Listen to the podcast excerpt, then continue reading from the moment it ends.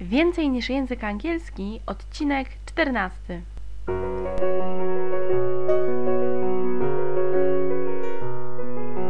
Witaj, nazywam się Ewa Ostarek i jestem trenerem języka angielskiego.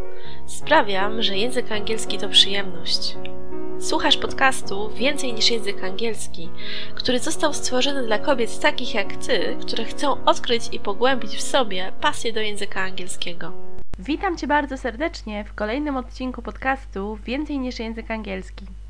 Dzisiaj chciałabym opowiedzieć Ci o jednej z bardzo popularnych wymówek, która jest związana z językiem angielskim, czyli nie mam czasu na naukę języka angielskiego, nie mam czasu na angielski. Podpowiem Ci, co możesz zrobić, żeby zabrać się za swój język angielski i opowiem Ci, dlaczego myślę, że to jest jedna z najpopularniejszych wymówek dotyczących nauki języka angielskiego i jak można ją łatwo obalić. W nauce języka angielskiego ta wymówka, czyli nie mam czasu na angielski, nie mam czasu na naukę, jest jedną z najbardziej popularnych. I na przestrzeni tych 10 lat, od czasu, gdy zajmuję się językiem angielskim, słyszę to bardzo często. Nie mam czasu, bo tutaj mam pracę. Nie mam czasu, bo mam dom, bo mam dzieci na głowie, bo są jakieś projekty.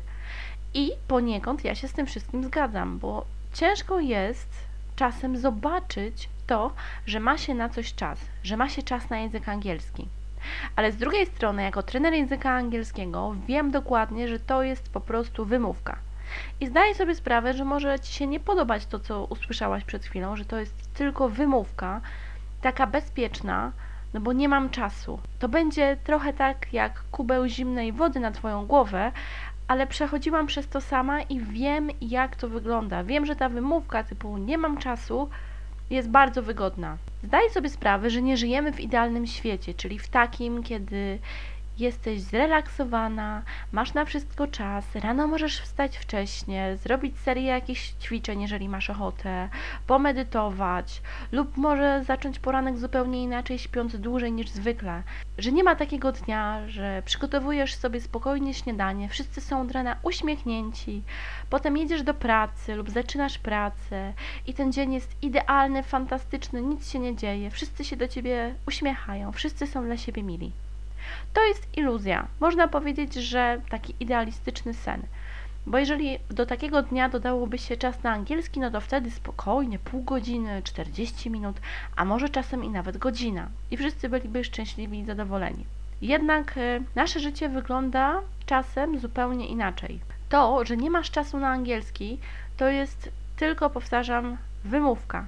Pomyśl sobie o osobach, które osiągnęły coś więcej w swoim życiu, to znaczy, że mają jakby więcej różnych zadań na głowie, a jednocześnie dają sobie z nimi radę. I oczywiście zależy to od treningu, zależy to od dobrego planu, zależy to od dobrej motywacji, ale jeżeli doba dla wszystkich ma 24 godziny i są osoby, które potrafią się zorganizować lepiej i tym językiem angielskim zająć, to jestem przekonana, że ty potrafisz znaleźć nawet w ciągu najbardziej zagonionego dnia 5 minut dla swojego angielskiego. Tylko to wymaga praktyki, to wymaga czasu i jest to proces. Oczywiście ciężko będzie zrobić tak, żeby od razu się wszystko udało w 100%. Jeżeli uważasz, że nie masz czasu na angielski, to zapisuj sobie codziennie mniej więcej to, co robisz w ciągu dnia. Zapisuj sobie nie tylko to, ile czasu spędzasz na przygotowaniach do pracy, na dojeździe do pracy.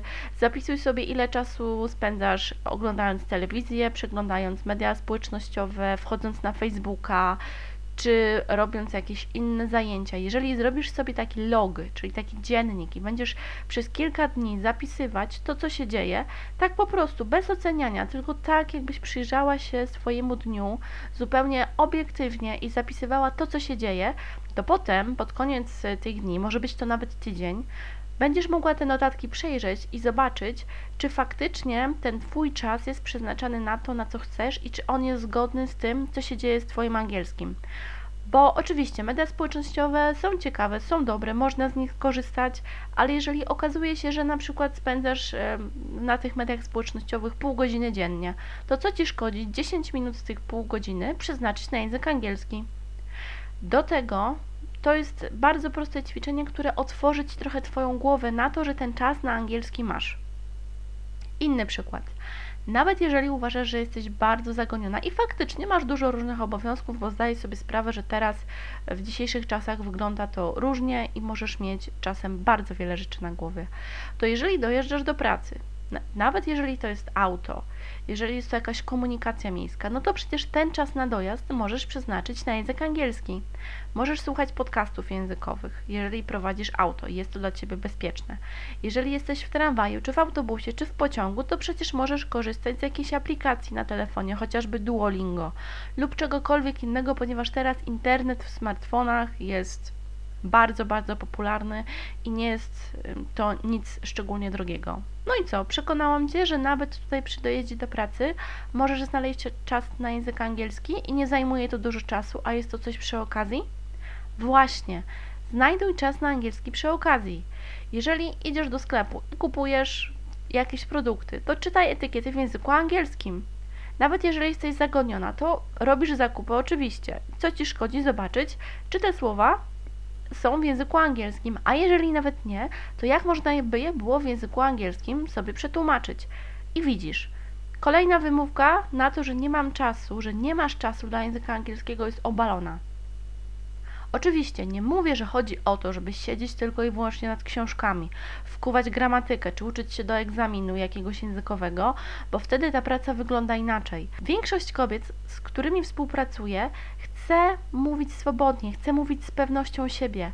I te małe kroki, które podpowiadam, obalając tą wymówkę o tym, że nie masz czasu, są idealne, aby zacząć tą drogę językową, aby zacząć to, że faktycznie ten angielski może Ci towarzyszyć i możesz znaleźć na niego czas, a nie wymaga to żadnej większej y, Twojej mocy, tylko przesunięcia jakby swojej wyobraźni, przesunięcia swojego umysłu, przestawienia się na ten język angielski i notowanie tego. Daj mi koniecznie znać, co myślisz o tych wskazówkach, o których Ci podpowiedziałam, a może jest jeszcze coś, co Ty byś dodała. Oczywiście w tej tematyce obalania mitów można by było prowadzić bardzo długie szkolenia czy warsztaty, ale chciałam Ci tylko krótko pokazać, że faktycznie jest wiele różnych rzeczy, które możesz zrobić, aby skończyć raz na zawsze z tą wymówką nie mam czasu na język angielski. Jeżeli masz ochotę dowiedzieć się czegoś więcej, możesz także przeczytać podobne artykuły na mojej stronie internetowej ewaostarek.pl lub jeżeli masz ochotę, dołączyć do mojej grupy na Facebooku Kobieca Strona Angielskiego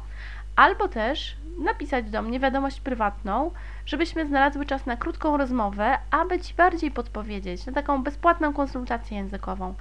Sama widzisz, masz wiele różnych metod, środków na to, co możesz zrobić dla angielskiego. Następny krok zależy tylko i wyłącznie od Ciebie. Życzę Ci bardzo dobrych decyzji i do usłyszenia w kolejnym odcinku podcastu. Jeżeli uważasz, że ten odcinek może się komuś przydać, może kogoś zainspirować, to proszę podziel się linkiem do tego odcinka z tą osobą lub napisz mi recenzję w iTunes, które bardzo pomogą mi w tym, aby ten podcast docierał do większej ilości osób. Dziękuję Ci bardzo za wysłuchanie tego odcinka podcastu. Do usłyszenia niebawem. Trzymaj się ciepło. Cześć.